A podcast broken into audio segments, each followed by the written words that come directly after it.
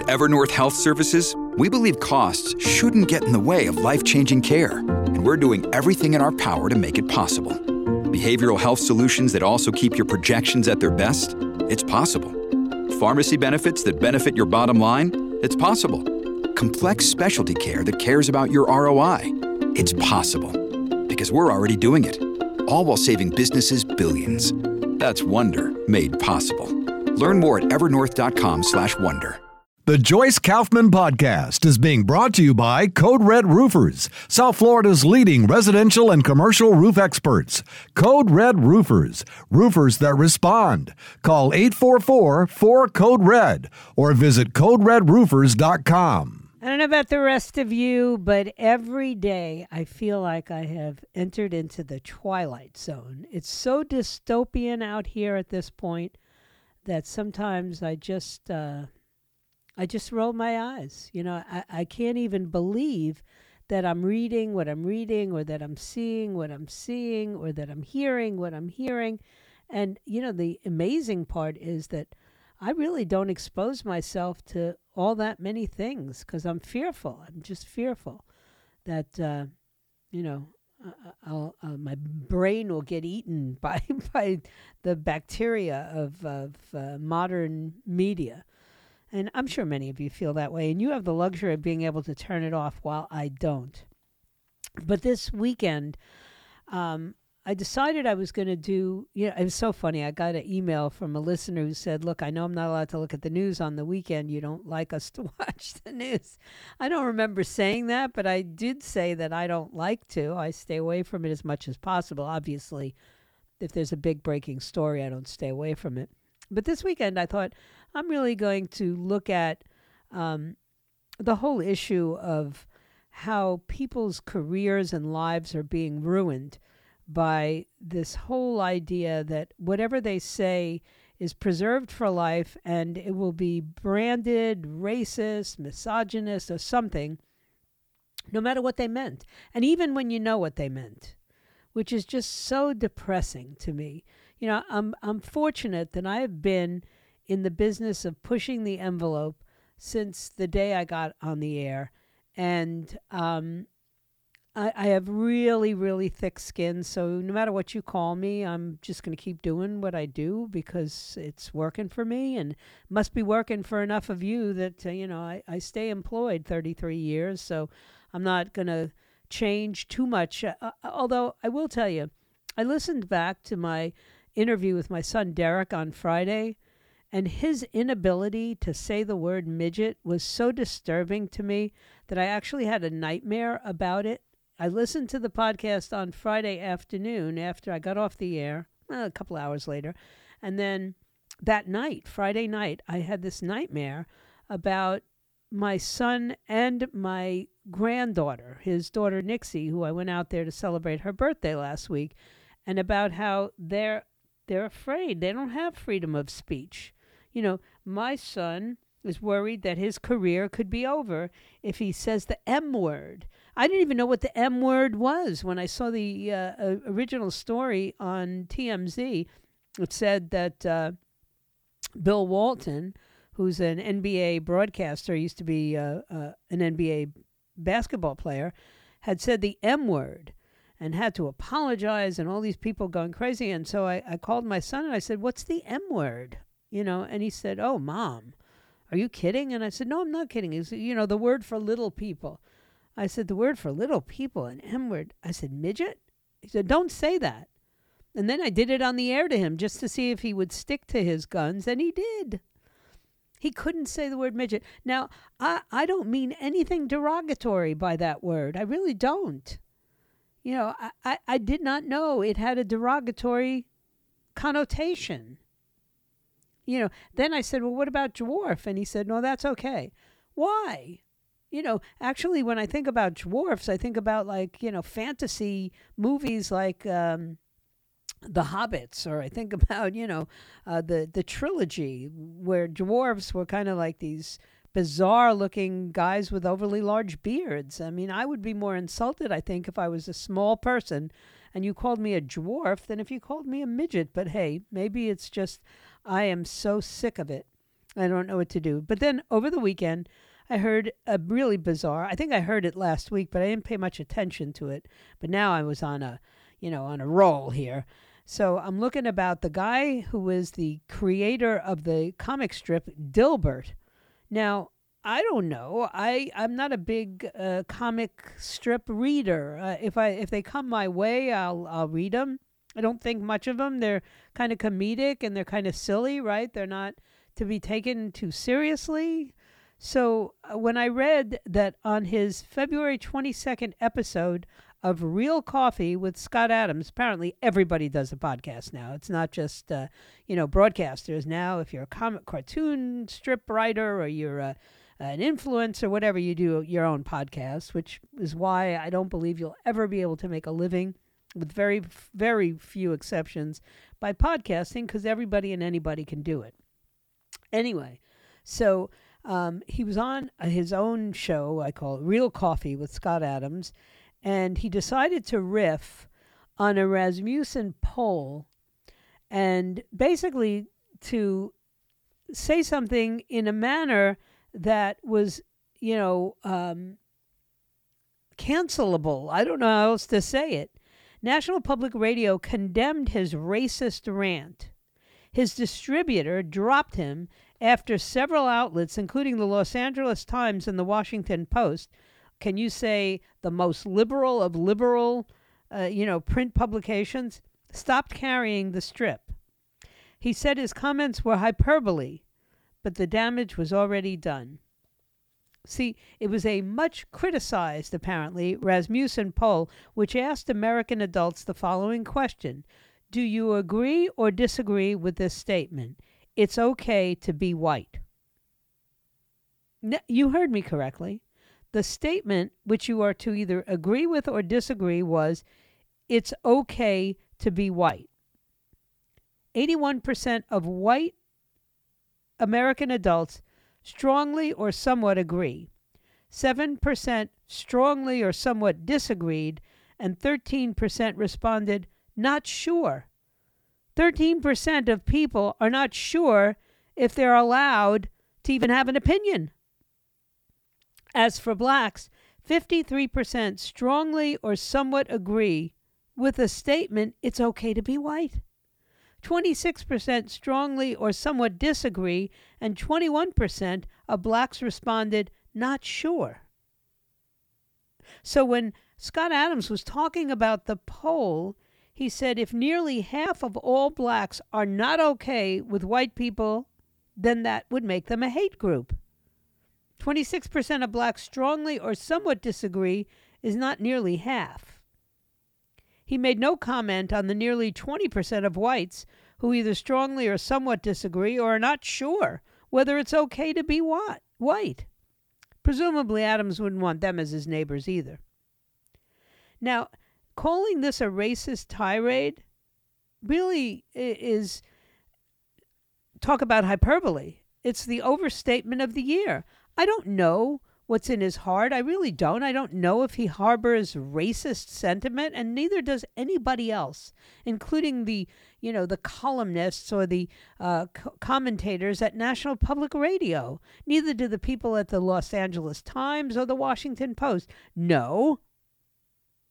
But he said things that apparently, um, you know, really ticked off a lot of people. He says, I think it makes no sense whatsoever as a white citizen of America to try to help black citizens anymore. It doesn't make sense. There's no longer a rational impulse. So I'm going to back off from being helpful to black America because it doesn't seem like it pays off. Like I've been doing it all my life and I'm the only outcome I get is called a racist. Now let me ask you a question.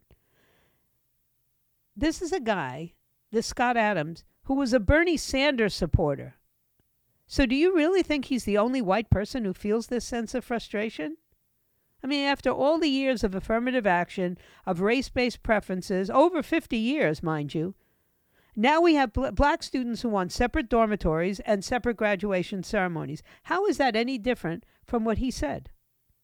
Nearly every major city, from New York to LA, has or has had a black mayor, has or have had black police chiefs, have or have had, uh, you know, all kinds of uh, affirmative action which hasn't resolved their crime problem, their education problem, or anything else. I mean, think about this for one moment, okay? In Baltimore in 2015, uh, Freddie Gray died in police custody. At the time, the mayor was black. The number one person in charge of the police department was black. The number two person in charge of the police department was black. Three of the six officers who were charged were black. The police department is majority black. The city council is all Democrat and majority black. The state attorney who brought the charges was black. The judge before whom two of the officers were tried uh, and who found them not guilty was black. And U.S. Attorney at the time, Loretta Lynch, was black, as was the president at the time, Barack Obama. Yet, despite all these black players and decision makers, the Department of Justice called for a civil rights investigation. So you want to know why uh, there are people in America who say, like, what's the point? None of this is working. Is it really surprising that some white people, like Adams, are now saying, check, please? He just said it out loud. But frustration is not racism. And Larry Elders agreed with me 100%. And that's the bottom line. Look, you know, I, I I'm tired of having to explain myself. And I think a lot of people are tired of having to explain themselves. We just don't get it. You know, no matter what what uh, accommodations are made, no matter what affirmative actions are taken, I still have to be told that it is not appropriate to say all lives matter. It is not okay to say I'm okay with being white. You know, give me a break. At what point do you not expect people to just go out of their minds and you have actually lit a fire of hate in a place where there was no hate. I mean, this guy's a cartoonist. I don't know what's in his heart. I really don't. But for goodness sake, if he said that was hyperbole and I'm just making a point, why wouldn't we accept that? Because we don't get upset when we're told that uh, you know there's all, all uh, black counseling ses- sessions at your kid's college and your kid can't get a counseling session if they're white. They can't go into a group session if it doesn't fit their schedule. I did a whole piece on that last week. You know how long you think that we're going to be able to like sit by and say oh okay we're just going to keep taking it on the chin why? If it worked it'd be worth it. But it doesn't work.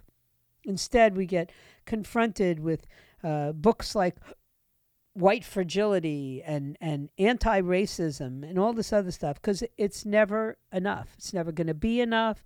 It's because the issue is not um, really racism. The issue is that people have a right to think whatever they want, they just don't have a right to impinge upon your freedom. Okay? I don't care if you don't like me. It's none of my business how you feel about me. And I do this for a living where hopefully people like me enough to listen to me, right? But I can't control the way you think of me.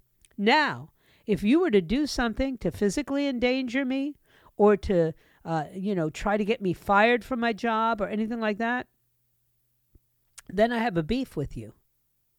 You know, and I have a beef with all the DEI programs that have turned the workplace upside down because apparently they're not helping. The contention is still that oh you know it's it's it's, it's a totally racist society and, and, and we have to come up with uh, better solutions and reparations and all the rest of it. What I, I, I give up. You know I just give up. And I think this guy this uh, Scott Adams he gave up. His frustration hit such a level. And Larry Elder's an African American and he said I I get it. I get it. There's not there doesn't seem to be enough of anything so that I could say it's okay to be white.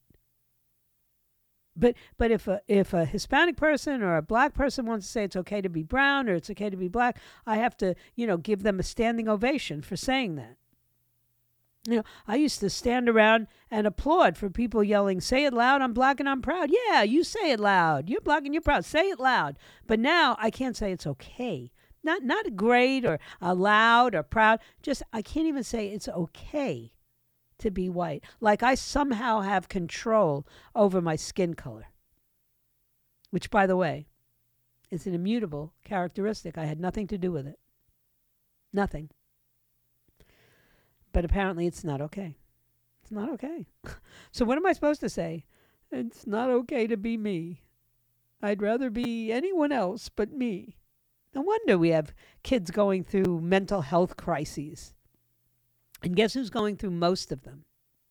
Yeah, liberal kids or the children of liberals. Yeah, isn't that crazy? Not crazy. Not crazy at all. But uh, what can I tell you? I, I, I just, uh, it was one of those weekends where I was banging my head against the wall, saying like, I can't, I can't wrap my mind around this anymore. I don't know what to do next because now I have to say out loud that it's not okay for me to be okay. you can't make this stuff up, can you? Anyway, don't forget to download the 850 app or to visit the website because you can win a gift card from Bole Fresh Bold Kitchen if you do that.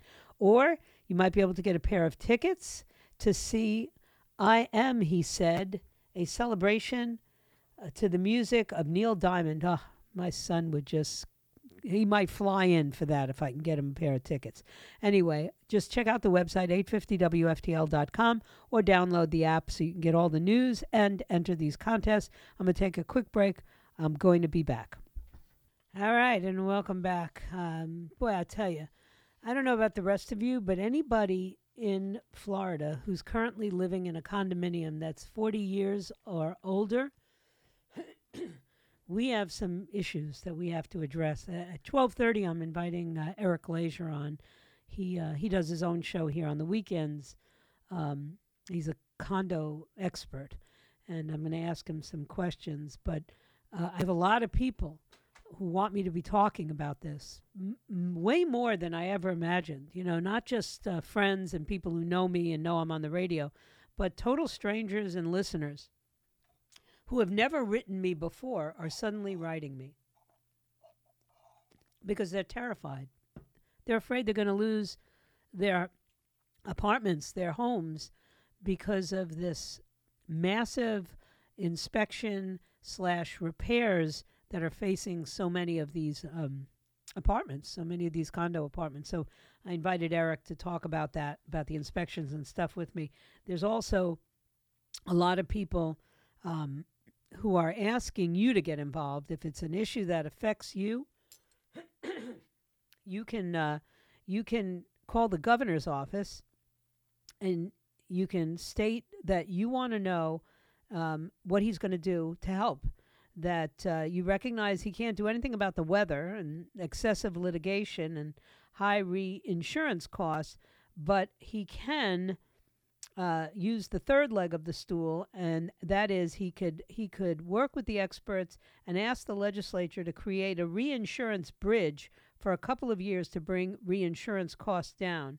Um, he's done some changes, but more needs to be done to bring short term rate relief. And uh, if you want the legislature to act, then you've got to reach out to the House of Representatives and the Senate. That's the state. The Speaker of the House of Representatives is Paul Renner and you could get his, uh, you can email him at paul.renner at myfloridahouse.gov. And you can also, I think you can uh, send to the state senate. I'm trying to see if I have a number for them. I may not. Uh, let's see, let's see.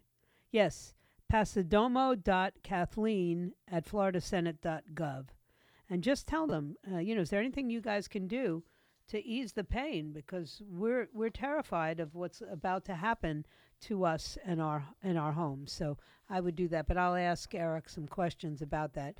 I do have to say that, of course, the uh, the bank fiasco that took place with the Silicon Valley Bank was top of the news all weekend long, and of course, yesterday, uh, amid all of this going on, the Federal Reserve and the U.S. Treasury have intervened, and what they've done is they've guaranteed that $230.6 billion of uninsured deposits at the Silicon Valley Bank, uh, totaling 151.6 billion in California, and the Signature Bank in New York, totaling 79 billion dollars. This is a terrible precedent. I want you to listen to me carefully. Just because Janet Yellen says we're not going to bail out the banks, there are $20.8 trillion of checkable and time and savings deposits, of which $1 trillion is said to be uninsured. That is, those in accounts above the $250,000 limit for the FDIC. So think about that. This is the beginning. This is a terrible precedent. And what's going to end up happening, are they going to guarantee all those deposits too?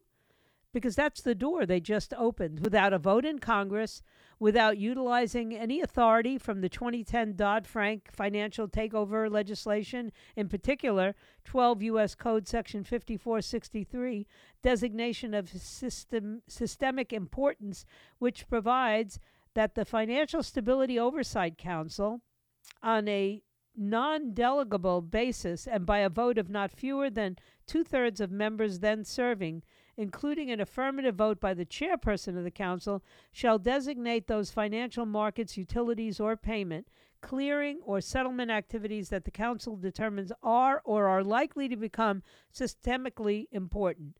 So, this is exactly what the Dodd Frank financial legislation um, was supposed to address, right? This is, you're going down a rabbit hole.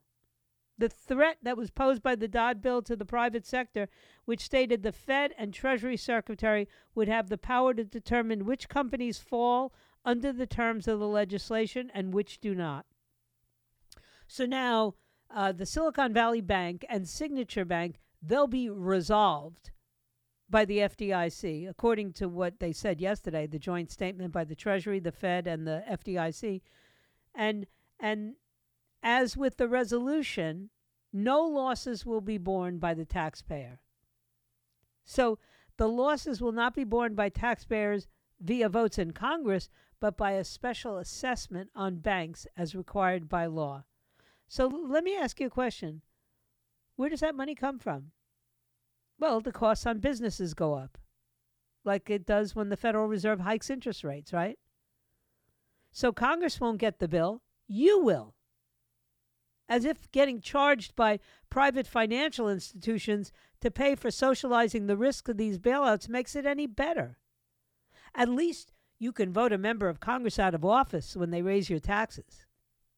In this case, if you all try to move your assets to a different bank or to your mattress, or to your safe, which I'm strongly suggesting to people, you'll likely only be contributing to the problem. And if you choose another financial institution, invariably you'll end up paying the same fees and higher rates. There is no escape under the law. You're damned if you do and damned if you don't. Think about that. Financial institutions that bought U.S. treasuries when interest rates were low now have about 200 no actually about 620 billion dollars of unrealized losses because the rates went up. So all the assessments that were made under dodd-frank won't be nearly enough to forestall a much larger bank run which of course will threaten every institution all the big ones too. Unfortunately under dodd-frank there's no theoretical limit to which financial and non-financial companies will be deemed systemically important in the new 2023 financial crisis. This is some scary stuff. And just the fact that we don't understand it to a great extent only makes it scarier for people like us. We're going to try and get answers of all these questions, don't worry, over the next couple of weeks. Anyway, um, let me take a quick break. When I come back, I'll be talking with Eric Glazer from Condo uh, Craze and HOAs, our own show here on Sundays. I believe it's on Sundays or Saturdays. Um, I think it's Sundays. Um, I'm going to ask him some questions about what's facing those of us who own condos and are members of HOAs. So stay right where you are. If you have any questions, stay where you are. Hopefully, we'll answer them. All these crazy alien stories can't be true, can they? Hey, it's Stephen Diener, host of the Unidentified Alien Podcast. And whether you're new to the conversation or have been looking into it for years, you need to check out the fastest growing alien show out there, the Unidentified Alien Podcast, or UAP for short. There's a crazy amount of alien encounter stories out there from all over the world. And the beauty of it is that I bring them all to you and let you decide what you believe. Download and subscribe to UAP on any of the major podcasting platforms. And you can also find it on UAPpodcast.com. Hi, everybody. This is Adriana Trigiani. I'm the host of You Are What You Read. I have the privilege of interviewing luminaries of our times about the books that shaped them from childhood until now. We get everybody from Sarah Jessica Parker to Kristin Hannah, Mitch Albom, Susie Essman, Craig Ferguson, Rainn Wilson, Amor Towles, you name it, they come, they share. New episodes of You Are What You Read drop every Tuesday on Apple, Spotify, or any major streaming platform wherever you listen to your podcasts. All right, and uh, welcome back. You know, one of the nice things about working on the radio is that I know experts in just about every field. And one of the experts that has a weekend program here on 850 WFTL and a friend is Eric Glazer from Condo Craze and HOAs, right? Did I get the name of the show Yeah, right? I keep forgetting. the name, Condo Craze and HOAs. Joyce, how are you?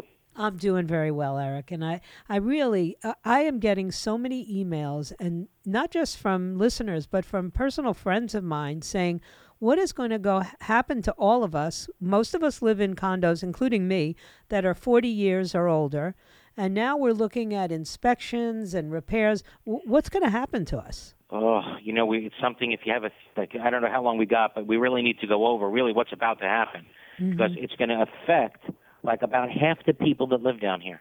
Right. So, you know, the first thing that's in effect, Joyce, and a lot of people have forgotten about this because it's a bill that's getting get, got kicked down the road Mm-hmm. many, many times. How about by this January 1st, buildings that are 75 feet or higher, they have to have either a sprinkler system or an engineered life safety system.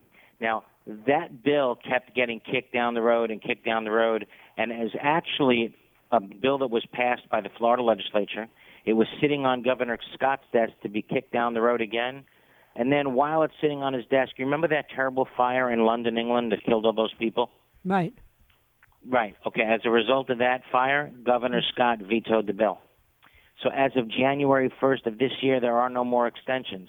If you're 75 feet or higher, you have to have either an engineered life safety system or sprinklers, and that alone, that alone could cost condominiums millions of dollars. We haven't even gotten into the safety laws that were passed as a result of the tragedy at the Champlain Towers in Surfside. Well, let me ask you a question. I mean, what what is the um, what is the bill that is now uh, going to impact us all? Is it a, a Okay, S- you ready? So Yeah. he, here's the bill in a nutshell. So now, after 30 years or 25 years, if you're on the coast, you have to go through building inspections. Now, in Broward, you have to go through electrical and structural inspections. In Palm Beach, only structural inspections. But these inspections have to be done by an architect or engineer. Now, think how much money that's going to be. Right? Just think about that. The engineer. Now, that engineer, if they see any problems, uh, that any structural problems, they get to call in like a phase two engineer. And you know that that phase one guy is always going to call in a phase two because why would the phase one guy say everything's perfect, right? Right. It's a lot of liability if you do that. So you're going to have to pay for a phase one inspection, then a phase two inspection by another architect or engineer, and then that phase two architect or engineer gets to spell out everything that's wrong with your building, right? Mm-hmm. And then he gives it to the local building official, and the local building official says, fix everything. You have, let's say, six months to do it. And that can cost millions and millions of dollars if your building hasn't been taking care of things over the last 30 years. And I can tell you, Jo- Joyce, unfortunately, most buildings have not. Most buildings have not. I hate to say it, but uh, they don't do what needs to be done because you know you want to save money. Right, right. What about uh, you know reserves? Aren't my my particular condo? You know, everybody was upset with our condo commando because she kept upping the maintenance because she said we need to have a big reserve. You know, there's there's storm clouds on the horizon, and turns well, out she was right. She was right. Yeah. She was right. Now, no more. You know how you know, some condos have been waiving reserves Right. Not just for years, but for decades, never Oh, putting gosh. a dollar away. Hmm. Well, guess what? Starting in 2025, no more of that. You now have to do what's called a structural integrity reserve study. Mm-hmm. That has to be done by an architect or engineer. So again, just keep adding up these costs. These costs, just hmm. just to pay architects or engineers, right? Never mind the repairs. Just paying the architects or engineers. They have to do again a structural integrity reserve study, and starting January 1st, 2025, you have to start putting money away for roof, walls, floors, foundations, fire systems, plumbing, electrical, waterproofing, windows, and anything else that's over $10,000 or more. Now, if you're going from a situation where you didn't have any reserves to that system, wow, is your assessment's going to go up. They're going to mm. fly up. Well, what what happens? I mean, you know, a lot of the people who live in these condos, especially the older ones, are seniors. They're on fixed incomes. Um, you know, the idea of hitting them with a ten thousand or fifty thousand dollar assessment uh, basically locks them out of their home. Uh, it, listen, that Joyce, that might be, but I'm saying this respectfully. You know, I don't want to throw anybody out of their homes. I don't want that to happen. On the same token, these are the same people that for 30 or 40 years kept waiving reserves. True. I mean, respectfully, didn't you think you have to put away some money for a rainy day? Eventually, the building's going to be going to need fixing. Right. But they gambled, like especially in a 55 and over community. You think, well, I'm not going to be around when the roof needs repair. You know, unfortunately, you lived. that's, Right, That's, right. The, that's, the, that's the crazy part. Mm-hmm. Well, I can tell you, you know, like uh, like I said before, I live in a community that has multiple villages, and each one of them controls its own dynamic. And a lot of people were leaving our village because they said, "Well, I can go live at the village next door where they don't have a, you know, they don't take money for a reserve." And now, Okay, so that's the worst thing they could have done. yeah, the worst thing they could have done. Meanwhile, we're sitting here. We've d- redone the roof. We've redone uh, electrical panels. We we installed. I mean, we've done a lot of things because we so had the wherewithal. See, buildings that have done the right thing and you're already reserving, man, you have nothing to worry about. That's this what I new law has very little effect on you. Unfortunately, unfortunately, you're the exception. Oh yeah, You in are, this- the, I mean, uh, truly the exception. Yeah, no, Most in this buildings community. in Florida, Joyce, they haven't reserved for decades, literally Oh, decades. And now it's time to pay the bill. The bill has come due. Yeah. What about this? Uh, I know you said you're not an expert in the insurances and the reinsurance rates, but I've been people have been soliciting me to talk about, you know, contacting the governor and contacting the legislature and saying we know there's nothing you can do about litigation or or insurance rates that are driven by the weather, but maybe there's something we can do to bail some of these condos out before they all lose their homes.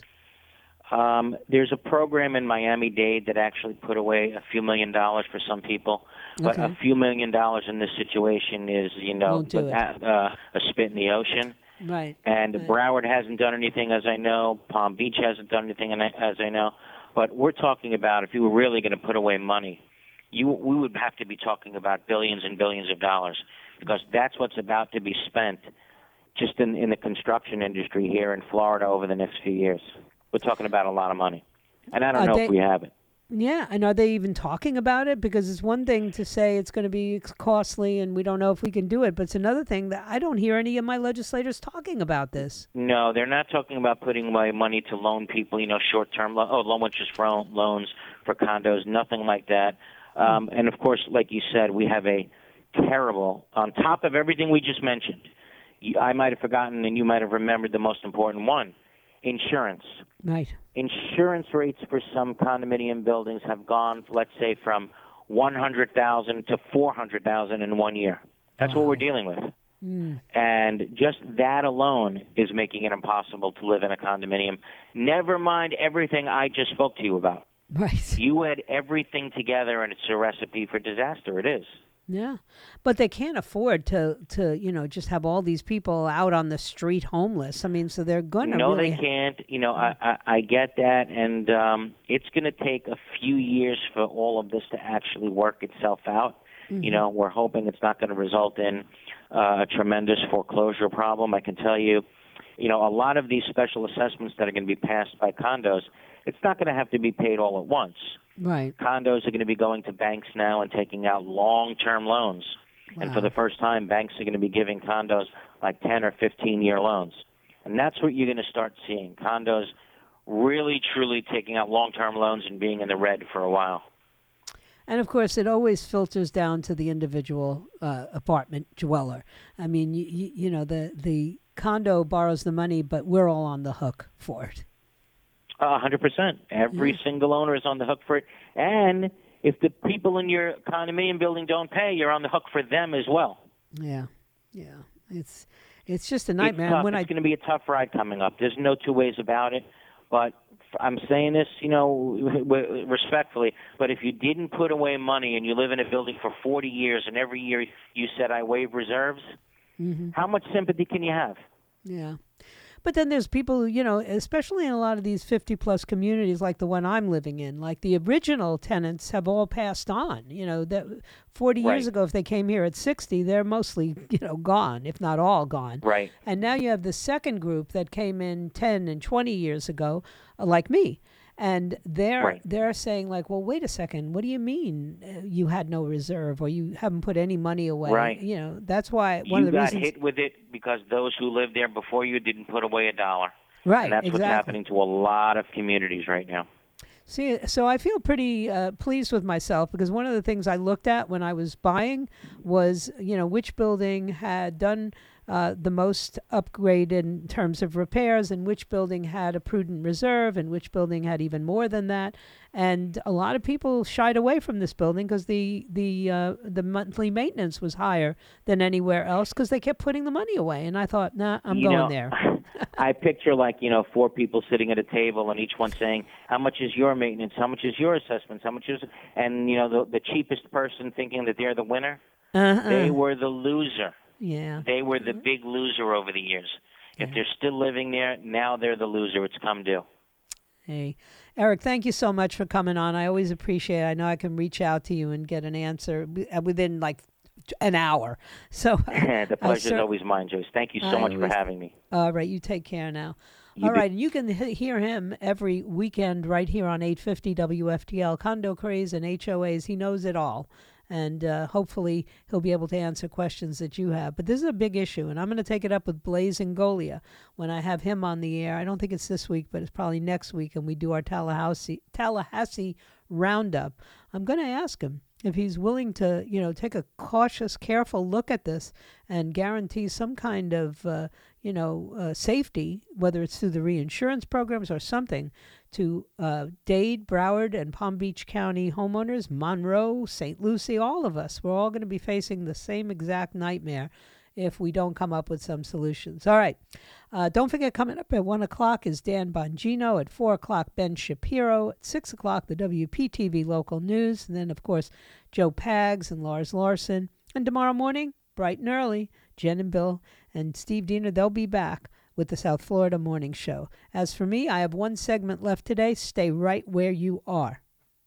All right, so now that I totally, uh, you know, depressed everybody in the listening audience with that story, because how many of you are living in condominium associations and uh, your building's not in compliance, and you don't want to uh, have a disaster like Surfside, but even shy of that, you don't want to see people forced out of their homes because they have to pay for these inspections or pay for major repairs. It's a it's going to be a huge issue and it's coming home to roost. That's all. The reason I bring it up is because I literally, literally get two to five emails every single day asking me to address this on the air. That's a that's that's you know more people than ask me to address anything else. I can tell you that. And uh, I wish that people were paying as close attention to everything as they are to this. But that's okay. You know, we'll try to get more answers as the we're going to try to get somebody on about the insurance. I'll call my friend Anthony and find out about this whole reinsurance idea and see if that uh, that is a possibility. Um, one of the other things that really is is was a crazy news story over the week was this, this judge, a Trump appointed judge, of course, was uh, doing a seminar at Stanford Law School. Now, you know, this is a very prestigious law school. Uh, Stanford is a prestigious school, period. My daughter went to medical school at Stanford, and, uh, you know, I have many family members who were undergrads at Stanford. It's a very, you know, it's not an Ivy, but it's the next best thing, right? So um, they they invite this this um, judge Kyle Duncan to do a seminar, and they were not able to control the the room at all. So uh, so much for freedom of speech, right? The the uh, group that had invited him was the Federalist Society Stanford student chapter. It was on Thursday night, and they do allow protests, but you're not allowed to interrupt a speech. You're not allowed to, you know, stop a speaker from making or completing a speech. That is co- considered disruption, and it's not allowed. However, you can heckle, and you can uh, you know, you, you can express your displeasure with the spe- speaker. So I'm looking at this video on sa- Sunday uh, that was posted by the Ethics and Public Policy Center of these protesters that are gathered at one side of the classroom that begin heckling the judge during what appears to be the very beginning of his speech, and he was not able to continue. And then the dean uh, the Associate Dean for Diversity, Equity, and Inclusion. I hate DEI. I can't tell you how much I hate DEI. I can't say it enough. Uh, Tirien Steinbach, the Associate Dean for DEI at the law school, gave a brief, a brief speech after the judge was interrupted. She criticized Duncan, said she wholeheartedly welcomes him, and stated that the judge's speech is necessary for the sake of free speech. For many who work here, who study here, who live here, your advocacy, your opinions from the bench land as absolute disenfranchisement of their rights. For many people here, your work has caused harm. yeah, I'm glad this is going on here, she concluded as the protesters applauded and cheered. She, by the way, is a former program officer at the ACLU, which uh, is the most liberal attorney organization and advocacy group in the world, in the country. Um, Duncan, who happens to be a Louisiana born lawyer and judge, is known for rulings that align with conservative values. He told Reuters during an interview that he was offended and disturbed by the deeply uncivil behavior of the protesters, and he demanded that Stanford Law School apologize. It would be nice if they reached out to me and said, gee, we're sorry. Duncan said he was not able to talk much about the plan topic after being heckled by the protesters. They are idiots, he said. They are hypocrites and they are bullies. I told students this is not going to work in a courtroom, this way of disagreement. Maybe that's where we are going as a society, but that doesn't work in my courtroom. Well, thank God that there are still some judges out there that would expect a little decorum, and I certainly would expect, well, no, I know better. I don't expect any decorum on college campuses anymore, particularly the most liberal campuses, and it's just too bad. The Supreme Court, of course, delivered a stunning ruling. They just made a very unexpected decision in the prayer vigil case. Um, and these are the most hotly contested topics in Washington today, right? So, atheists and a bunch of other anti religion activists said they were offended. Okay, listen to this. Two atheists are suing the city of Ocala, right here in Florida, because they felt excluded during a ceremony that involved police chaplains praying in public. Now, try to picture this, okay? Because this isn't something that happens every day. The incident occurred after a 2014 shooting that left several children injured, and the city then organized a prayer vigil that featured religious leaders and the chaplains prayed and sang. Well, the two offended individuals, Lucinda Hale and Art Rojas, believe that this violated the Establishment Clause of the First Amendment. The District Court and the U.S. Court of Appeals said they had reason enough to sue, and now the Supreme Court won't dismiss the case. The U.S. Supreme Court rejected the Florida city's request to dismiss a lawsuit brought by atheists. The city of Ocala had hoped that the High Court would dismiss the case. They wanted the Supreme Court to determine whether psychic or emotional offense allegedly caused by obs- observation of religious matters. Now, mind you, whenever there's a, a shooting, every liberal, and I can think back to President Barack Obama, couldn't find anyone more liberal, right? Uh, praying out loud, demanding prayer for the victims of shooting incidents. The court said that uh, that they had a right to proceed with this case, uh, though Justice Neil Gorsuch added that the lower courts should rule in favor of Ocala. He said, moving forward, I expect lower courts will recognize the offended observer standing has no more foundation in the law than the Lemon test that inspired it. If I am wrong, the city is free to seek relief here after final judgment. Justice Clarence Thomas delivered a separate dissent, saying the Supreme Court shouldn't have taken the case in the first place. He said he has serious doubts about the atheist theory, and the Supreme Court should have acted without waiting for the lower courts to make a decision. Right now, the case remains pending in those lower courts. It's kind of confusing, right? Why did the Supreme Court take this case if it still hadn't been resolved in the lower courts? Uh, to many people, it feels as if they can't say or do anything without someone taking offense, and that now that offense can have a drastic impact on our lives. And that goes double if it becomes a legal matter, okay? So this is it. You can't pray, you can't talk about prayer, you can't talk about, you know, your faith, your religion. But don't worry, if you put your money in some high tech bank and the bank, uh, you know, invests in all the wrong tech companies, uh, that will bail you out. We won't call it a bailout. That's so crazy, right? And then I put up on our uh, my daily download today something that was circulating all weekend long, and it was a a video of a new single titled Justice for All. and it features the former president, Donald Trump, with the J6 prison choir. And I was trying to figure out how did these 20 men um, make this recording? It was actually done. They sing the national anthem every night at 9 o'clock. And so uh, the song features their own version of the Star Spangled Banner recorded over a phone from the Washington, D.C. jail where they currently reside. The track then interpolates Trump reciting the Pledge of Allegiance throughout the J6 choir's song, and it finishes with the inmates chanting USA, USA. Now, uh, President Trump recorded the Pledge of Allegiance at Mar a Lago weeks ago, specifically after the J6 choir requested his assistance.